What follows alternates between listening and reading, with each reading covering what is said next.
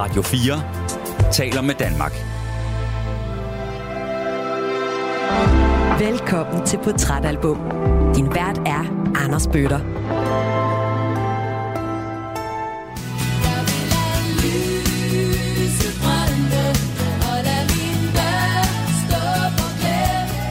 Jeg var gået ud af poporkester radio der, og det var virkelig en stor ting dengang, for alle synes, ah, at det går så godt, hvordan kan du gøre det, hvad skal du leve af, det bliver en katastrofe. Men jeg, havde, jeg var bare altså, så fokuseret på det, jeg skulle, som jo er det her musik, vi snakker om. Det er det, jeg kommer fra.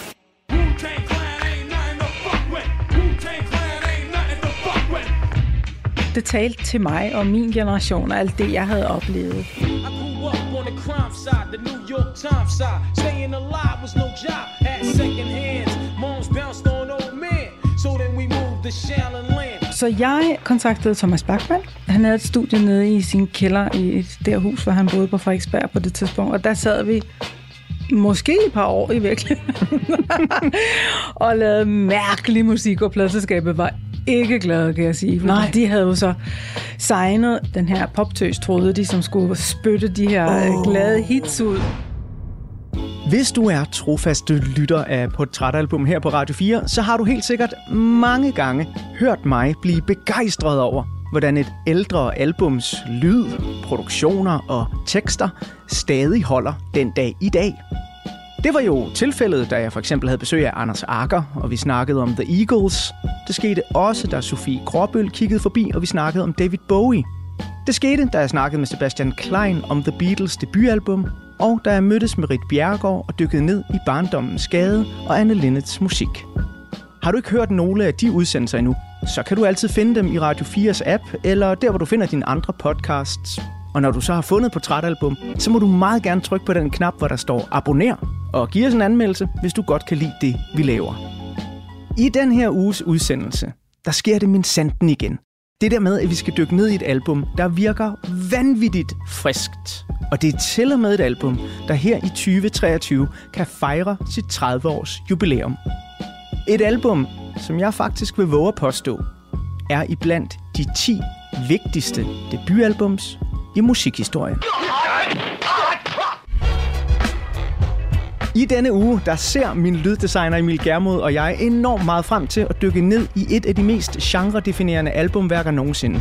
Wu-Tang Clans debutalbum Enter the Wu-Tang 36 Chambers. Et album, der imod alle odds skulle gå hen og blive et af de mest indflydelsesrige hip-hop-albums nogensinde. Hvornår og hvordan det rammer ugens gæst, musiker Caroline Henderson, ja, det kan du blive meget klogere på i denne første del af ugens udsendelse. Hjertelig velkommen til Portrætalbum. Det her, det er lidt af nummeret, og ja, det hedder det altså. Shame on it. Shame on a nigga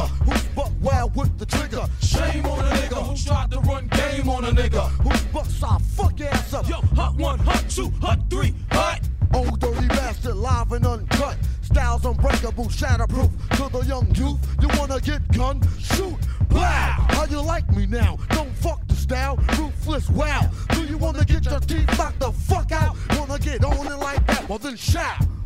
Your RZA, your razor. Hit me with the major, the damage. My clan understand it be flavor. Gunning, coming, coming at ya. First I'm gonna get you once I got you, I got you. You could never capture the method man stature for rhyming for rapture. Got niggas resigning, now master my staff. Never, I put the fucking buck in the wild kid on terror.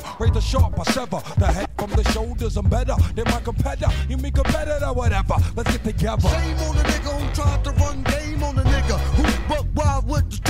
Ugens gæst fik et gigantisk gennembrud som en del af popbandet Radio, der var her, der og alle vegne på den danske musikscene fra 1988 til 1992. Herefter medvirkede hun blandt andet i teaterkoncerten Gasolin, solo debuterede med det storladende filmiske album Cinematastic, der gik hen og vandt hele syv danske Grammy'er. Siden da har hun udgivet et hav af soloalbums, der både har budt på pop og jazz, samt skønne, skæve fortolkninger af komponisten Kurt Weill. I 2010 modtog hun ridderkorset af Dannebroordnen, udgav i 2020 hendes første album på dansk, spillede i 2021 rollen som Jarl Estrid Håkon i Netflix-serien Vikings, og er her i 2023 igen aktuel i en teaterkoncert når hun synger og spiller med i forestillingen om Danmarks ukronede rap- og reggae-dronning, Natasha. Karoline Henderson, hjertelig velkommen til Portrætalbum. Tusind tak. Så fik jeg krasset en smule i overfladen. hva'? Det var meget imponerende. Ja, okay. Øhm, jeg sad og skrev det her, og så blev jeg sådan lidt, what? Er det 30 år siden, at Wu-Tang Clan debuterede? Ja, det er chokerende, ikke? Hvad, er det også chokerende for dig? Øh, ja, det, det synes jeg. Fordi jeg, det føles ikke sådan. Nej. Men der er jo sket rigtig, rigtig meget, ikke mindst i musikhistorien siden dengang. Så i virkeligheden nej. Men jeg synes jo, altså, det er, det er jo det der, der men den kom måske for 20 år siden max, ikke? Ja. Føler man 15. lige præcis, lige præcis. Og jeg, altså, jeg hæfter mig, man plejer jo sådan ved at sige, åh, oh, der følte jeg mig gammel. Men når jeg tænker tilbage på det, så tænker jeg egentlig mest over sådan, gud, hvor har jeg været ung, da jeg hørte det her. Ja. Altså, jeg, jeg har været en 13-14 år gammel, da det her, det bare sådan ramte mig som en forhammer. Ja. Og jeg tænker sådan lidt, altså, hvis jeg nu havde en 13-14-årig knægt, ville jeg overhovedet lade dem høre det her beskidt, det beskidte album. Prøv at høre, øh, altså, som jeg sagde, så synes jeg jo også, det er et helt vildt friskt album stadigvæk. Og der er jo masser af musik, der er udgivet i 1993, mm. som måske den dag i dag kan lyde lidt mere gammelt. Mm. Sådan helt generelt, hvis du ser tilbage på 1993 og den musik, der bliver udgivet der, mm har du så et bud på, hvorfor nogle af de albums, der bliver udgivet i den tid der, de stadig holder? Altså, hvorfor er der noget musik, der bare bliver sådan lidt tidløst? Altså, jeg vil sige, da den her plade kom, så var den jo banebrydende på så mange måder. Øh, fordi, og det, man kalder jo faktisk øh, det her for West, altså East Coast Renaissance. Og Renaissance, mm. det, det er jo genfødsel. Ikke? Øh, så, så det var jo det, det var på en måde. Ikke? At det var jo noget helt nyt. Og dem, der starter, sætter ligesom standarden for det, så derfor så kan det aldrig rigtig blive gammelt. Så kommer alle copycatsen, og så kan det være... Men altså, de satte ligesom skabet der, hvor det stadigvæk står den dag i dag. For det første, så, så, så var det meget poetisk og smukt på mange måder. Nu sagde du, at det var meget beskidt, og det var det jo også. Men for eksempel så hedder det 36 Chambers. Altså jeg stod så over, gud, hvorfor hedder det det? Nå, det er jo de der hjertekammer, og det repræsenterer de ni medlemmers hjertekammer. Allerede der var jeg jo totalt, what? øhm, og så, øhm, så synes jeg, at eller det er ikke noget, jeg synes, det er jo, det er jo det, man kan sige om det her album, at det også har meget humor. I fucking sew your asshole clothes and keep feeding you and feeding you and feeding you.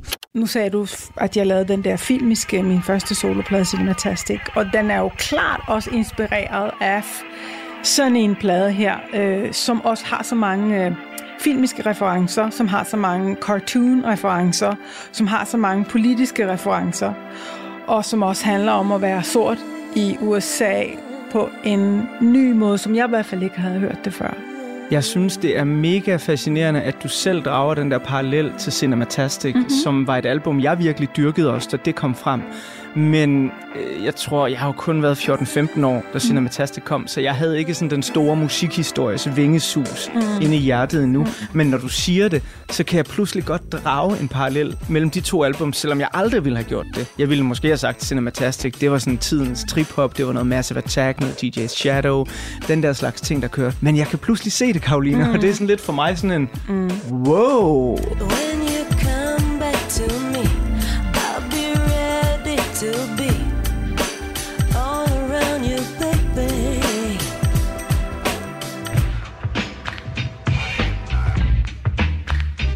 Men det var jo også alle de ting, du lige har nævnt her. Og, men det der også var, at lige tiden inden, så havde øh, hiphopmusikken været faktisk ret jazz-influeret. Linden Boulevard represent, represent, Zen Tribe Called Quest represent, represent. When the mic is in my hand, I'm never hesitant. My favorite jam back in the day was Eric B for president. Rude boy composer, step to me, you're over. Brothers wanna flex, you're not mad Cobra. Der var ligesom nogle andre spillere på banen, for eksempel A Tribe Called Quest og så videre, som er meget jazz-influeret, og hele den her poetry slam ting var meget stor. Men så kom de, Bring the motherfucking ruckus! Bring the motherfucking ruckus!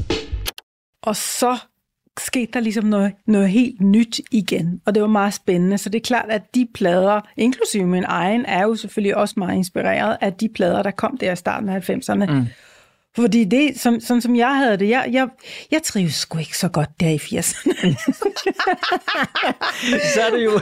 jeg synes bare, det var kedeligt. Ej, der var selvfølgelig alle de her fantastiske, du ved, Michael Jackson, Quincy Jones, old-timey people, som har været der, Stevie Wonder osv., osv., ikoner.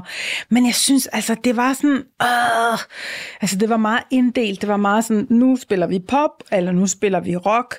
Men altså, der i 90'erne, så skete der altså noget. Ah, slam. Karoline, i øh, del 2 af den her udsendelse, der vil jeg gerne tale lidt med dig om, hvor du er i livet lige nu. Mm. Men lige for nu, der øh, bladrer vi om på den første side af portrætalbummet, og der lander vi i 1993, mm. hvor det her album udkommer, og hvor du også sådan, jeg ved ikke om jeg kan sige direkte, du står ved en skillevej, men der sker i hvert fald øh, nogle ting i øh, dit liv. Hvis vi ser det her portræt af dig, Forestil dig et polaroid-foto af dig selv i 1993, og du træder to skridt tilbage. Hvem var Karoline Henderson i 1993? Øh, jamen, hun var på vej til at blive øh, 2.0, tror jeg, udgaven af sig selv. Altså, sådan som jeg ser det, så var det faktisk en skillevej. Eller jeg havde faktisk taget den. Jeg havde taget den, fordi jeg var gået ud af poporkester radio der.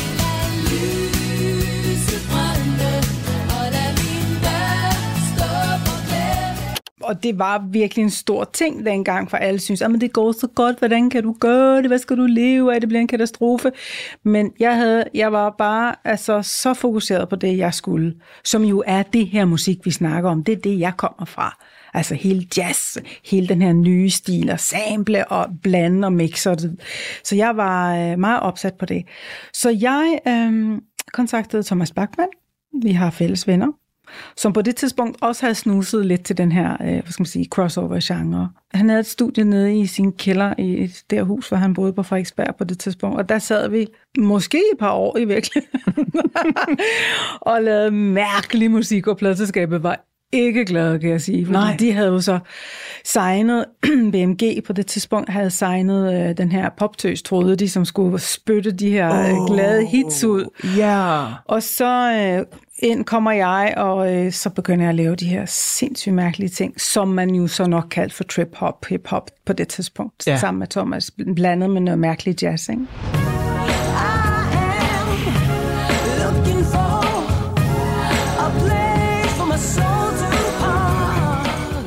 Desuden, så, så var det vel der også, jeg havde fået et gig på øh, noget, der hedder Dr. Dantes Avenue Teater. Mm. Var det ikke der? Jo, Måske. det var det. Og øh, der skulle vi så lave det, der kom til at blive den første teaterkoncert i Danmark. Ja. med Nikolaj Sederholm. Og han skulle så iscenesætte Gasolins musik. Og vi vidste ikke rigtigt, hvad det var, men det han vidste var, det skulle ikke hedde sig, at det var en musical, og vi skulle alle sammen barber- barbere vores hår af.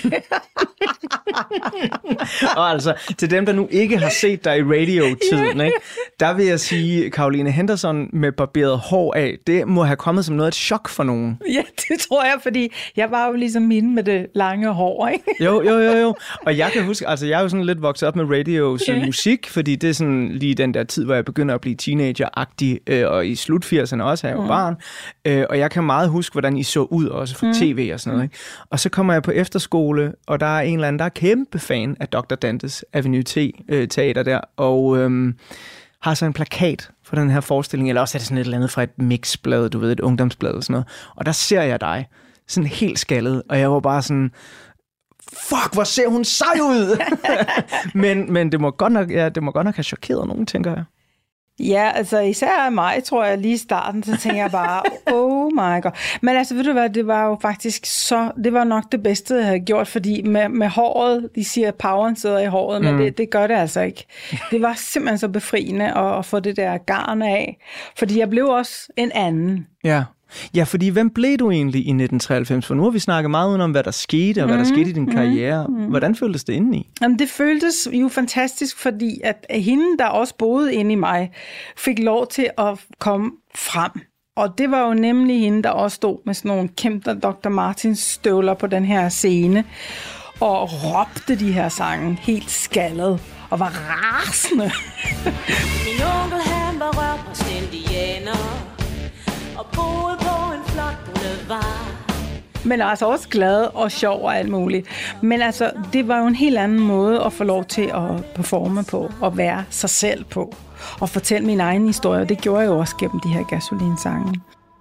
Så for første gang i mange, mange år følte jeg, at jeg var mig selv. Og det folk kunne opleve, det folk hørte, det var faktisk mig. Og det gav så meget til min første soloplade.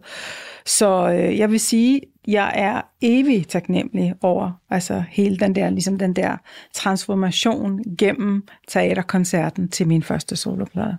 Vi øh, vender tilbage til teaterverdenen i del 2, fordi altså, tilfældet vil jo faktisk, øh, karma går jo nogle gange cirkler, øh, at du nu øh, er i Natasha-teaterkoncerten, som også er instrueret af Siderholm. Ja. Øh, så der er jo et eller andet dejligt flashback der, som vi skal tale om i del 2. Men øh, lige for nu, der vil øh, jeg lige om lidt bladre op på den næste side af portrætalbummet, hvor der er et billede af året 1993, mm-hmm. som altså er det år, vi har fokus på, øh, både på grund af Wu-Tang Clans debutalbum, men også på grund af dine øh, skilleveje i livet på det her tidspunkt.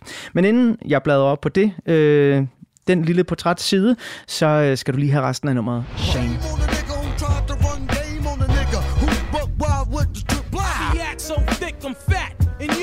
Ray came blowing and blew off your headphones black.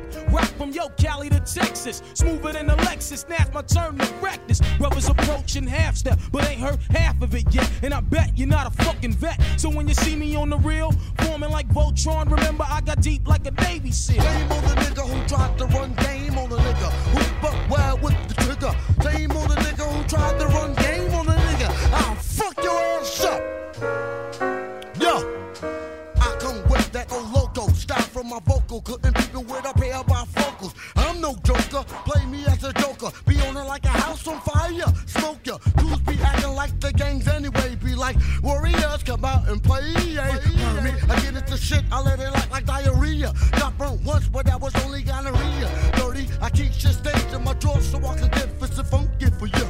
Murder takes the flame of the Wu Tang Rah. Here comes the tiger verse grave. Ow, be like wow with my style. Punk, you play me chump, you get jumped.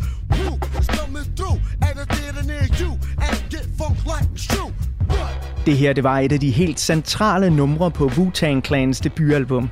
På den næste side af portrætalbummet, der er der som sagt et billede af året 1993. Så læn dig tilbage, imens jeg public service servicerer dig med et miniportræt af året, hvor Caroline Henderson traf afgørende valg i hendes liv og karriere, og blandt andet meget fed ny musik, så faldt hun jo for Wu-Tang Clans kompromilløse album.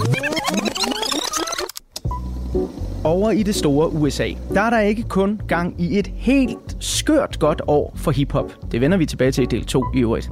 Nej, de forenede stater er som så ofte før leveringsdygtige i vildt skøre nyhedshistorier. Good evening, Dan Rather reporting. The court heard dramatic testimony today from the boy who wants to divorce his birth parents. Ved en domstol i Florida, der bliver der skrevet retshistorie, der det erklæres, at et barn godt kan få skilsmisse fra sine forældre. Sagen handlede om 12-årige Gregory Kingslet, som var blevet så trætte af sine forældre, at han gerne ville skilles fra dem. Og det fik han altså rettens ord for, at han havde lov til. Are you doing this because you want to hurt your mother? No, Are you doing it? Why are you doing it? I'm doing it for me so I can be happy. I 1993 underskriver USA og Sovjetunionen en vigtig atomvåben-nedrustningsaftale. Og med den nyligt valgte tredje yngste amerikanske præsident nogensinde, Bill Clinton, ved roret, jamen så går forholdet mellem USA, Rusland og Europa ind i en historisk fredelig tid. Og i 1993, der lapper vi amerikansk kultur i os. På teenageværelser landet over spilles det nu klassiske computerspil Doom, og i biograferne står en af tidens største amerikanske filminstruktører for hele to af årets største, men meget forskellige filmsucceser. Den 9. mest indtjenende film på verdensplan i 1993 er nemlig Steven Spielbergs sort-hvid mesterværk Schindlers Liste. Men Spielberg han triumferer også suverænt på førstepladsen, hvor den første film i Jurassic Park-franchisen bliver årets absolut bedst sælgende biograffilm. Welcome to Jurassic Park. Her hjemme i Danmark, der gemmer vi os i 1993 i biografens mørke til danske perler, såsom Erik Clausens De Frigjorte, filmatiseringen af Hans Scherfis ungdomsklassiker Det forsømte forår, og tegnefilmen Jungledyret Hugo. Vulle, vulle, vap, vap, kille, kille, klap, klap, kysse, kysse, kras, kras, vulle, vulle, var. I dansk politik er der virkelig gang i den i 1993. Situationen er højspændt. Den konservative statsminister Poul Slytter må gå af som følge af Tamilsagen. Det er ikke noget godt grundlag for mig at fortsætte som statsminister på. Og Socialdemokratiets formand Poul Nyrup Rasmussen danner en ny regering. Det skal nok gå. Tak for i dag alle sammen. Og der er nok at se til i 1993. Det er nemlig året, hvor Maastricht-traktaten træder i kraft, og den europæiske union, altså EU, dermed etableres. Danskerne har med et meget snævert flertal tidligere stemt imod traktaten, og i dermed imod Danmarks EU-medlemskab. Men da skiftende regeringer fortsat viser stor interesse for det fælles europæiske projekt, så laves Edinburgh-aftalen. Den indeholder fire danske EU-forbehold. Edinburgh-aftalen ryger til folkeafstemning den 18. maj 1993, og er vel reelt set endnu en afstemning om, hvorvidt Danmark skal være medlem af EU eller ej. Der er jo ikke noget reelt alternativ. Konsekvenserne af et nej vil på længere sigt være, at Danmark glider mere og mere ud af EU-samarbejdet. Det skal man sige rent ud. Afgørelsen bestemmes endnu en gang af et meget snævert flertal. Men denne gang, der bliver det et ja til Edinburgh-aftalen, og dermed et ja til EU-medlemskab, dog med en række danske forbehold. Og reaktionen på valgresultatet fra visse ekstreme dele af nej-kampagnen bliver voldsom. Besætterne begyndte at barrikadere gaderne ved 22-tiden i aftes, da det var klart, at der var flertal for et ja til unionen. Samtidig forberedte de sig til et slag mod politiet. Den 18. maj 1993 udbryder der gadekampe på Nørrebro i København. Kampene udvikler sig så voldsomt, at politiet ser sig nødsaget til for første gang i fredstid at skyde med skarpt mod demonstranter. I alt affyres intet mindre end 113 pistolskud. 10 besættere blev ramt af skud, de fleste i arme og ben. En blev ramt i kæben, og en måtte opereres akut for et skud i maven. Ingen er i livsfare. 24 betjente blev såret. En ligger stadig på hospitalet med alvorlige kvæstelser efter en sten i hovedet. Bum. Det var 1993, Karoline. Ja, der var gang i den. Ja, der var gang i den, ikke? Mm. Altså nu øh, har vi snakket om en masse af den dejlige musik, der er, og du står ved en skillevej i livet og så videre, men øh, nogle af de her sådan, overskrifter, der handler om alt andet end øh, kultur og sådan noget, ej, nu var vi lige over nogle biografer også, mm. men er der noget af det, der sådan ringer en særlig klokke, og som betød noget for dig øh, på det tidspunkt? Øh, jamen, jeg tror egentlig det hele faktisk, ikke? Altså, jeg er også øh, jungle, ja. Jeg kan lige, lige pludselig, gud ja, der var jo noget der, ja. Der var sådan en dejlig sang nu. Ja, det var det, selvom jeg kunne huske den, men det kan jeg Vulle, huske lov ikke. Åh oh, nej. Ja. sådan en, man skal have i hovedet resten af dagen. Ja. Nej, men altså, jeg vil sige, altså hele, øh, når man kigger sådan i, i, i vores øh, nutid, i vores samtid her, øh, hvor det faktisk ikke er særlig roligt øh, politisk, så når du så øh, snakker om USA og Bill Clinton og hele den her æra, der kom faktisk, at der var et håb faktisk. Mm. Der var et håb. Kommet ud af 80'erne, allerede der var der håb. Men altså, øh, jeg synes, at der var nogle ting, som man havde sådan lidt tiltro. Og øh, ja, kiggede på, på fremtiden. Det kan også selvfølgelig være, at man havde en anden alder og var lidt mere naiv og ikke så... Øh, ja, men øh, det, det, det følte jeg i hvert fald, da du læste de her ting. Men selvfølgelig kan jeg også huske det her på Nørrebro. Det var meget, meget voldsomt. Meget voldsomt. Det var meget voldsomt, det kan jeg huske. Det var virkelig forfærdeligt, ikke? Jeg kan huske, at jeg havde sådan en oplevelse af, at det er lige de her år, at jeg begynder at drømme om at flytte til København. Fordi jeg har en grandfætter, der bor herinde, og han har sin egen lejlighed nede på Istegade. Mm. Wow. Og når man kommer ned fra Svendborg af på Sydfyn, så er det altså meget, meget sexet at have. Øhm, og så kan jeg huske, at jeg ser det her i nyhederne, og sådan lidt tænker, okay, måske har jeg ikke lyst til at bo der alligevel. Og jeg vil sige, 93, Istergade 93, det var altså ikke nogen leg. Nej, det ved det jeg er godt. ikke ligesom nu, Nej, hvor, nej. hvor det er hipstergaden, Nej. og alle, øh, der bor der, kommer fra Fyn, faktisk. Nej, men jeg er også lidt øh, sådan, øh, interesseret i at høre, sådan, altså hvad du er rundet af fra barndomshjemmet. Fordi du ved, jeg taler med nogle gæster her i Portrætalbum, som jamen, de har haft en meget politisk opvækst, hvor man taler politik hen over middagsbordet, mm-hmm. øh, og andre har overhovedet ikke talt med deres børn om, hvad der sker ud i verden, måske ligesom for at beskytte dem lidt.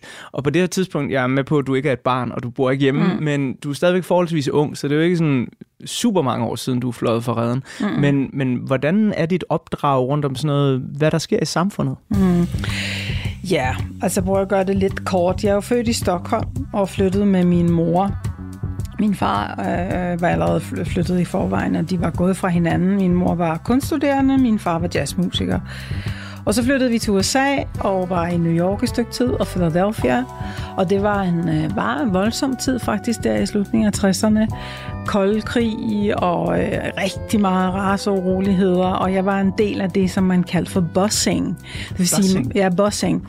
Det er sådan nogle børn som jeg, som er mixed, er mixed couples, mm-hmm. øh, kørt så ligesom til nogle områder, hvor man så blandede børnene i skolerne, så du ikke fik de her ghettoer, enten med kun hvide børn eller med, med sorte børn, så man ligesom prøvede at gøre en indsats for, at det ligesom, man skulle blande kortene en lille bit smule. Ikke?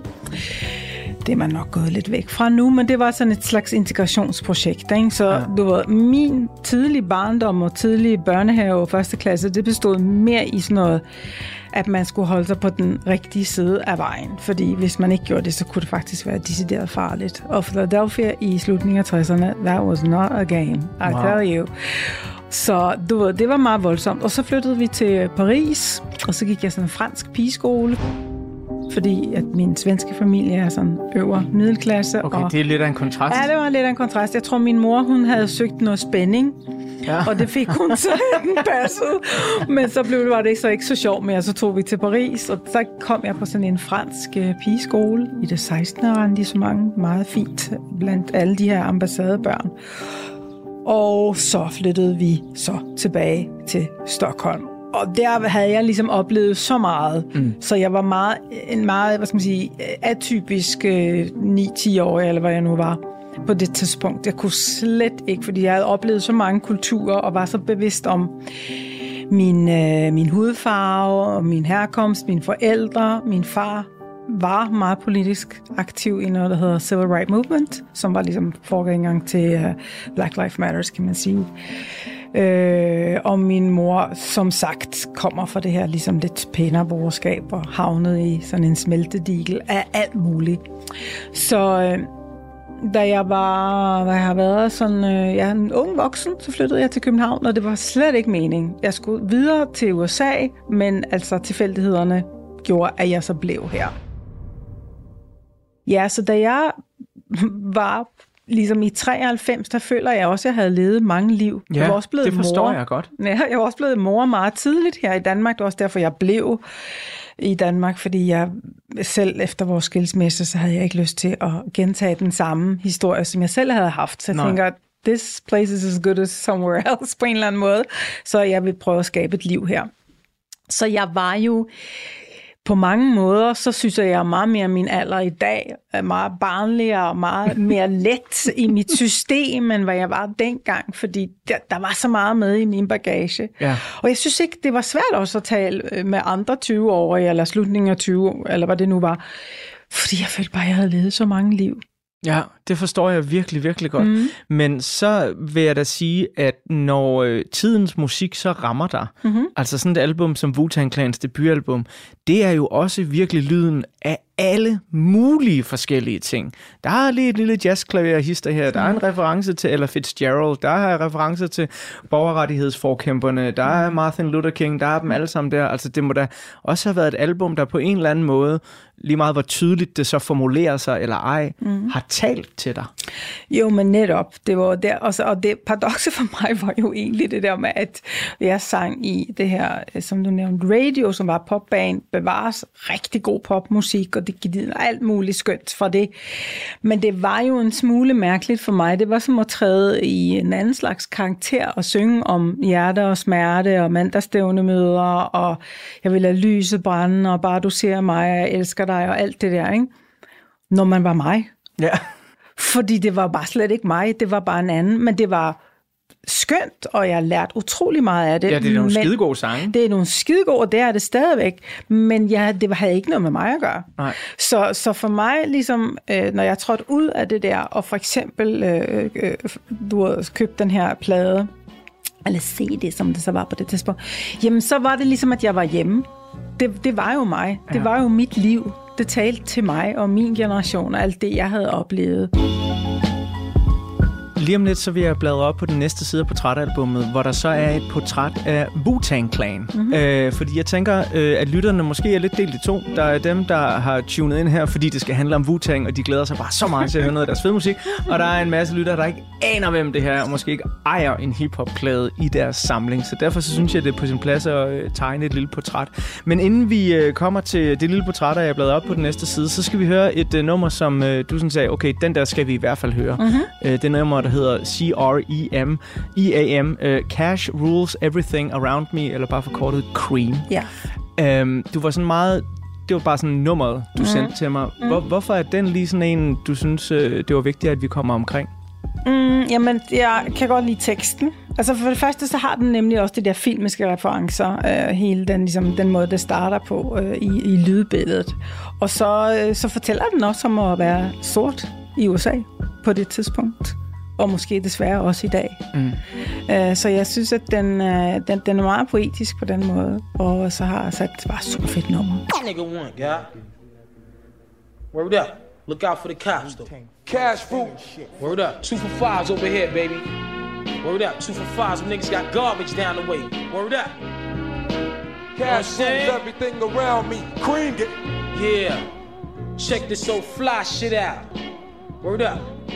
Cash Take rules you on a everything around joint. me. Cream get the Here we- money. here we go. Dollar, Check dollar this bill, shit. yo. Yeah, I grew up on the crime side, the New York Times side. Staying alive was no job, had second hands. Moms bounced on old men. So then we moved to Shallon Land, a young youth. You're rocking the go-to, low goose. Only way I begin to G-York was drug loot. And let's start it like this, son. Rolling with this one and that one, pulling out gats for fun. But it was just a dream for the team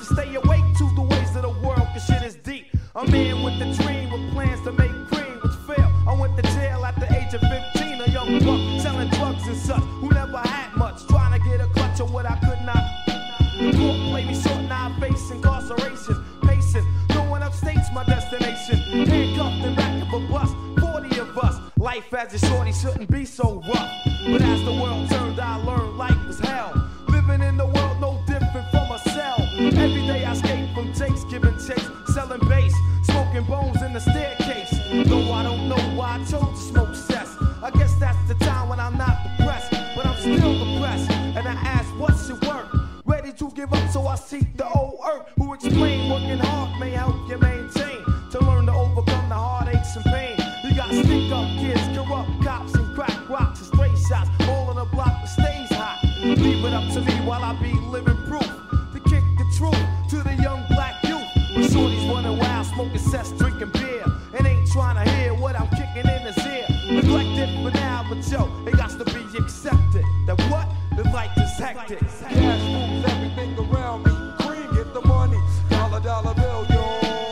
Fortsætter portrættet af Caroline Henderson lige om lidt.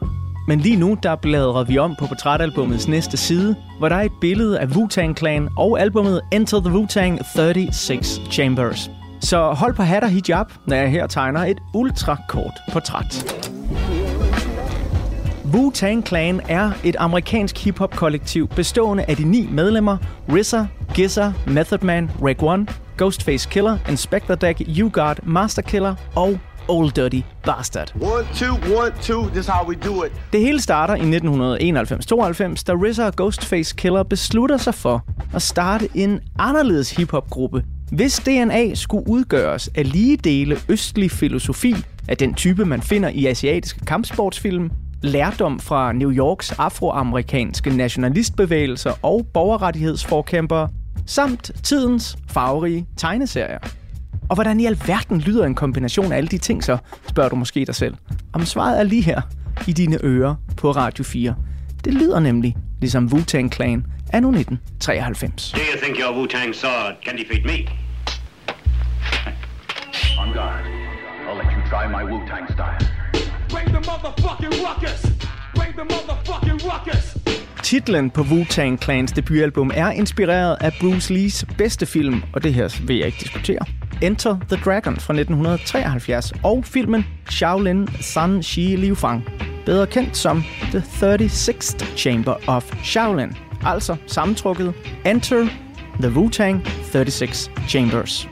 Og hvis du vil dykke helt ned i kaninhullet, så kan du ude på det store internet finde nogle meget dybdegående bud på, hvad der er i de forskellige hjertekamre, hvorfor der lige er 36 af dem og ni medlemmer af Wu-Tang, og hvordan klanen ser sig selv som gamle kung fu-mestre, bare med ord i stedet for næver af stål. There was a famous uh, Shaw Brothers film called Shaolin vs. Wu-Tang. The war style in that movie was invincible, unbeatable.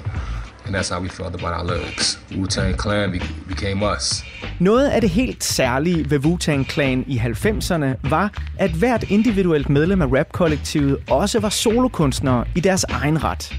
Og helt unikt, så lykkedes det for klanens ni medlemmer at lave en pladekontrakt for Wu-Tang Clan, hvor de hver især havde mulighed for at forhandle solopladekontrakter med andre pladeselskaber. Noget, der gav rigtig store penge på bankbogen efter udgivelsen af Wu-Tang Clans debutalbum, som blev en kæmpe succes. Cash a everything around me. Cream, get the Here we- money. here we go. Dollar, dollar bill, yo. Albummet er sådan næsten et misfoster af sprudlende kreative og helt vanvittige idéer, hvor opfindsomme beats blendes med filmiske strygere, æstetik fra 70'ernes asiatiske kampsportsfilm og borgerrettighedsparoler og historier fra gaderne i Staten Island, New York. Rappen er både hård, poetisk, opfindsom, provokerende og rytmisk genial. 36 Chambers, som albummet bare kaldes i folkemunde, går i årene efter udgivelsen hen og bliver en af de grundpiller, som den fremtidige hardcore hiphop og East Coast rap hviler på.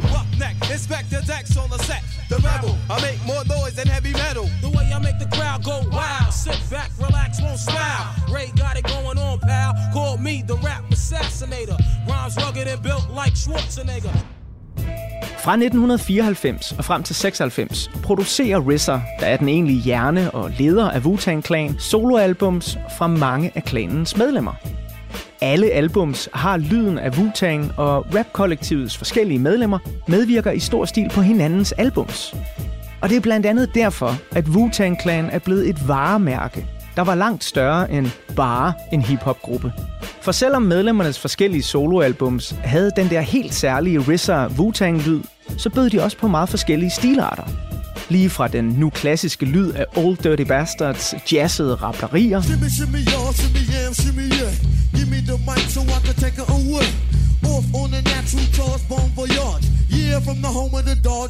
squad.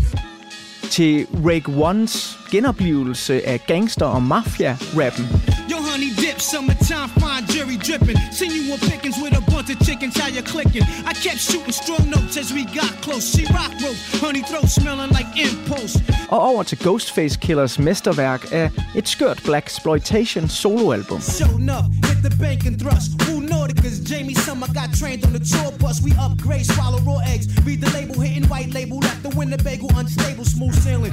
Walked in, my earth start nailing, started stealing. I'm too ill, she revealing at the ball. They kicked up, Mac, Max Motion. Michael Bolton magazine quote, I'm too potent. Ja, op igennem 90'erne, der husker jeg faktisk at shoppe hip-hop-albums ud fra, hvor mange medlemmer af Wu-Tang, der var med på et givet album. For mig der blev Wu-Tang ganske enkelt et brand og et kvalitetsstempel i sig selv. Yo, I slayed them C's back in the rec room era. My style broke motherfucking backs like him for terror. Most rap niggas came loud but unheard. Once I pulled out, ground them off to the nearest third. Check these non-visual niggas with tapes in a portrait. Flood the seminar trying to orbit this corporate industry. But what them niggas can't see must break through like the Wu unexpectedly.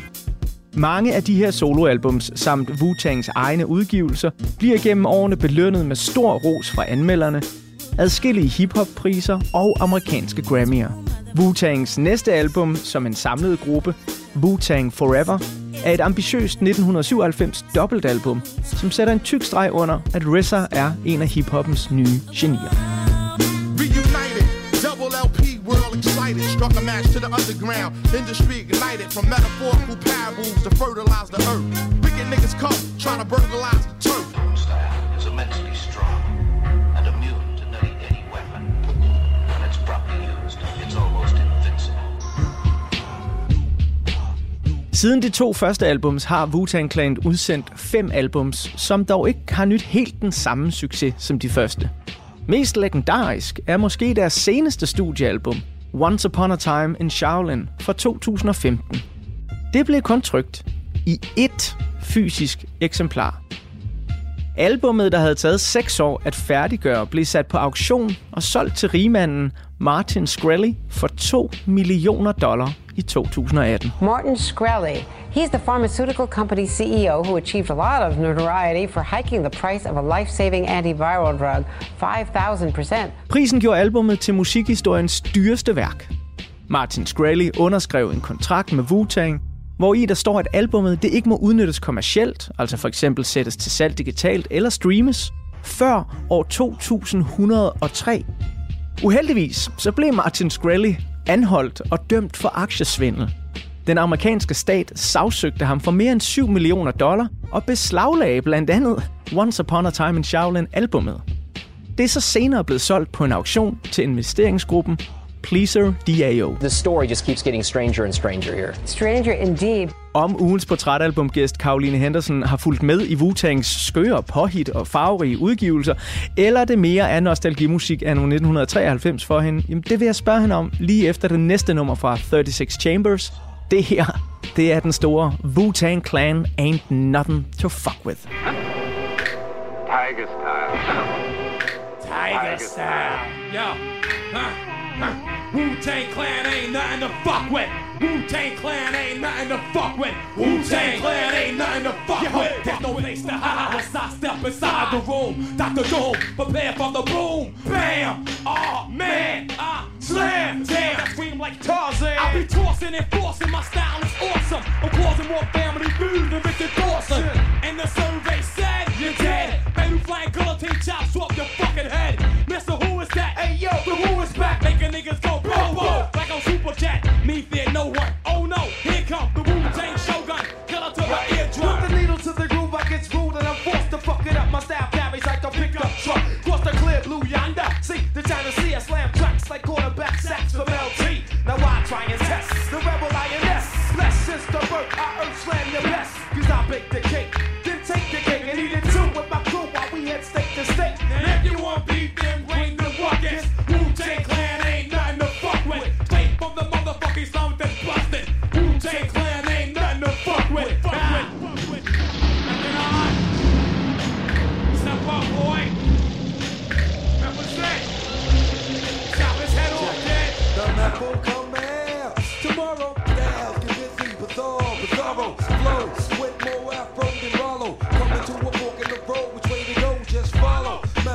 legend, niggas is sleepy hollow. In fact, I'm a hard act to follow. I dope for Dolo, Bogart coming on through. Niggas is like, oh my god, not you.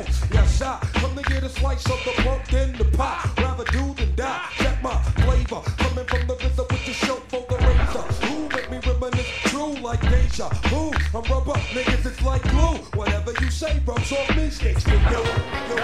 Tiger style.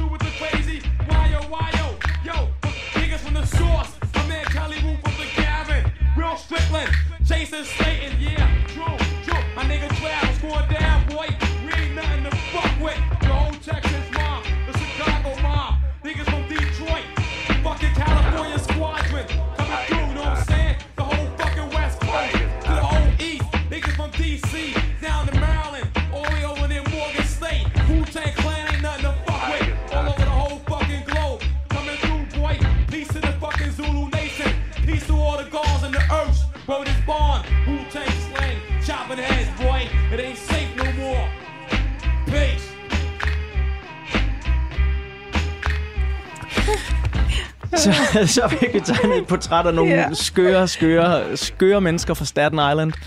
Øhm, jeg elsker historien om Wu-Tang, mm. og også selvom jeg må indrømme, det er for mig primært de to første albums, mm. der sådan står som noget stort for mig, men, men altså, nu har jeg jo så af god grund ikke hørt det nyeste, fordi det kan jeg ikke. er det ikke en fed historie? Jeg synes, det er en fantastisk historie. Ja, det er virkelig godt. Men altså, Karoline, jeg lovede lige lytterne sådan, øh, altså, jeg, ja, jeg ved ikke om Wu-Tang er nostalgimusik for mig eller ej. Jeg blev i hvert fald positivt overrasket over at genhøre den mm. op til programmet her, fordi jeg var bare sådan, wow, hvor er det stadigvæk fedt. Er det nostalgimusik for dig, eller noget, du stadig følger med i? Jeg vil ikke kalde det for nostalgimusik. Altså, jeg synes faktisk, det der, som jeg sagde, at det blev kaldt dengang for East Coast Renaissance. Um, og nu se, Jay-Z mm. Var jo også, ligesom, han var jo ikke med i Wu-Tang, men han var jo in the outskirts, kan man sige, og var meget inspireret af alt det her. Ikke? First time they fuss, I'm breezing. Talking about what's the reasons. I'm a every sense of the word, bitch. Better trust and believe 'em. Og han er jo, som vi ved, jo gift med Beyoncé. Yes. Så det er jo ikke en tilfældighed, tænker jeg, at hendes nyeste plade hedder Renaissance. Ikke? Så det hele hænger jo sammen på en eller anden måde. Så jeg ser det jo ikke som sådan en one-off, og hvad er det nostalgisk. De skabte noget, som var nyt, ja. som vi andre ligesom får lov til at bygge videre på, eller nogen bygger videre på. Ikke? Mm-hmm. Så derfor så synes jeg, det er jo på lige fod med klassisk musik, hvis du hører noget med Mozart eller Beethoven, eller hvad det nu kan være. Ikke? Altså, at man virkelig kan høre de her store mestre. Og jeg har det ligesom dig, måske de første, i virkeligheden kun den første plade, som var sådan en åbenbaring for mig, fordi det er også produktionerne. Uh, kan man lave musik på den måde? Mm. Kan en tekst være ligesom et digt? Altså, hvordan kan man bygge et narrativ op på den måde? Kan man bruge så meget af popkulturen? Så det var jo, det var jo virkelig noget nyt, altså dengang. Ikke? Så, så jeg, og det, synes, det, det bygger folk jo videre på. Så jeg synes ikke, man kan kalde det så meget for nostalgi, som, som et øh, paradigmeskift i musikken.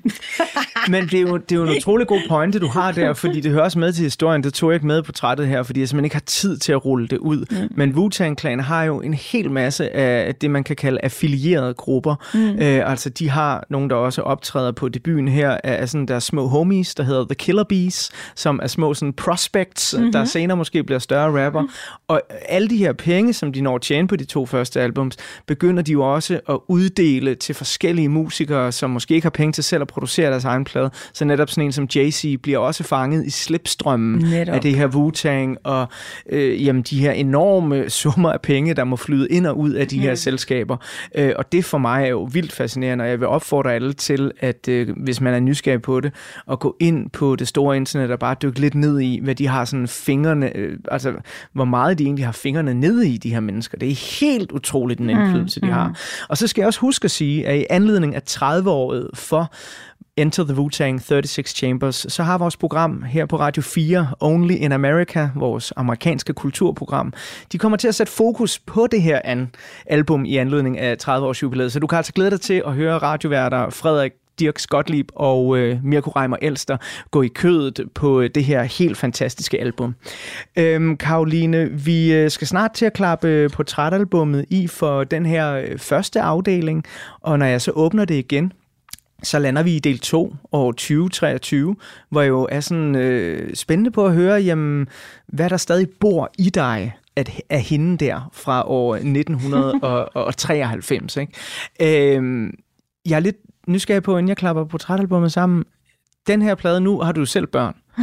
Er det noget, man øh, giver videre til yngre generationer og bliver sådan øh, den der små irriterende ældre, der siger, nu skal du høre noget fra min ungdom, det her er det bedste, der overhovedet nogensinde er lavet. Listen and learn. Ja, det er klart deres far, hvad jeg lige vil sige. Nej, men jeg, jeg, det har jeg faktisk ikke øh, behøvet at gøre, for det er sådan noget, de har opdaget selv. Ah, er det ikke dejligt? Ja, det er så dejligt. Det må, da, det, må- det må være sådan. Jeg har ikke selv børn, men jeg kunne forestille mig, hvis jeg havde, og de så gik ind i min vinylsamling Mm. og fandt det af min favoritalbum, satte Mm. det på og tænkte sådan, åh, det er virkelig fedt det her. Jamen, det er mere omvendt. Det er sådan, de finder det i deres, ligesom, øh, hvad skal man sige, i deres øh, telefonsamling, hvad jeg lige vil sige, ikke? Altså, Ja. Og siger, hey, kender du det her? Og hvor man sådan, mm, nå ja, men den købte jeg der i 93. så det er mere om. Bliver det så sådan, øh, altså sådan en, øh, oh, you're old mom, eller sådan respekt? Respekt. Ah, dejligt. Det lyder også som nogle dejligt velopdragende, dejligt velopdragende unger. Nu, der øh, slutter vi lige øh, del 1 af med øh, endnu et nummer fra Wu-Tang. Det her, det er øh, lidt af nummeret Can It All Be So Simple. Fuck, yo, we gotta get this fucking loot, baby. You gotta get this loot. Yo, back in the, yo, remember back in the days when shit, everything was all smooth and calm and shit was like, yo, man, I'm building, I'm building, man. I'm saying like, remember like back in like in 70, fucking 79? Everybody was on that lot. Nah, nah, 87. That was my favorite shit, uh, polo shit. Everything was. Everything was lovely, man. Yo, yo, get the fuck out the rain, nigga. Get the fuck, oh, so who the fuck is that? Uh, hey, yo, Ghost, yo, Ray. What's up with y'all niggas, man? Fuck y'all niggas. Ah! Hey, you know, everybody's talking about the good old days, right? Yeah. Everybody, the good old days, the good old days. Good old days. Well, let's talk about the good old days. Let's talk about them shits, man.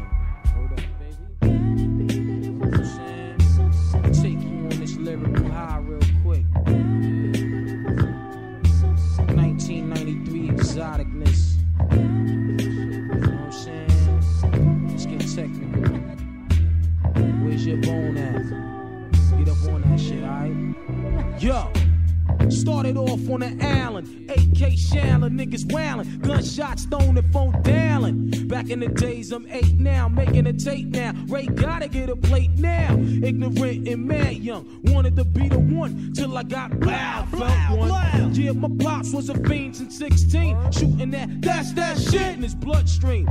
That's the life of a crimey, real life crimey. If niggas know the habits behind me. Day one, yo, growing all up in the ghetto, now I'm a weed fiend, jetting the palmetto. In Medina, yo, no doubt, the guard got crazy clout, pushing a big joint from down south. So if you're filthy stacked up, better watch your back and duck, cause these fiends, they got it cracked up. Now my man from up north, now he got the law, as solid as a rock and crazy saw. No jokes, I'm not playing, kid is folks, Desert Eagle is dick and put him in a yoke. And the note for sure, I got wreck and rip shot, I pointed a cat at his mother's knife. Word out. Fuck that. Dedicated to the winners and the losers.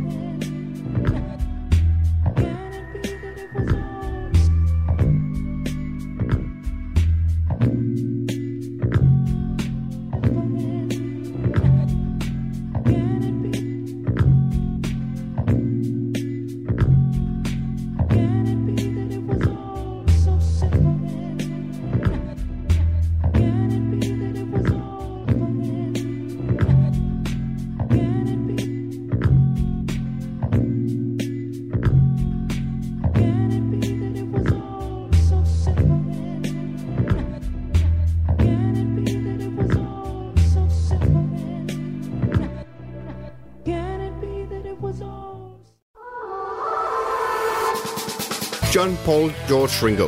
Det er nærmest et børnerim. I årvis har man diskuteret, hvem der egentlig var den femte Beatle. Jeg synes ikke, det er helt forkert at sige, at The Beatles er en af de 20. århundredes største myter. Over sommeren sætter Beatles-nørderne Christoffer Lind og Niels Jakob Myge jagten ind på at finde den, som har gjort sig fortjent til titlen. Nu skal vi have det etableret en gang for alle. Hvem var den femte Beatle? Fra store personligheder til anonyme vandbærere, dramatiske livshistorier og tragiske skæbner. Og selvfølgelig med massevis af god musik. Lyt til jagten på den femte Beatle i Radio 4's app eller der, hvor du lytter til podcast.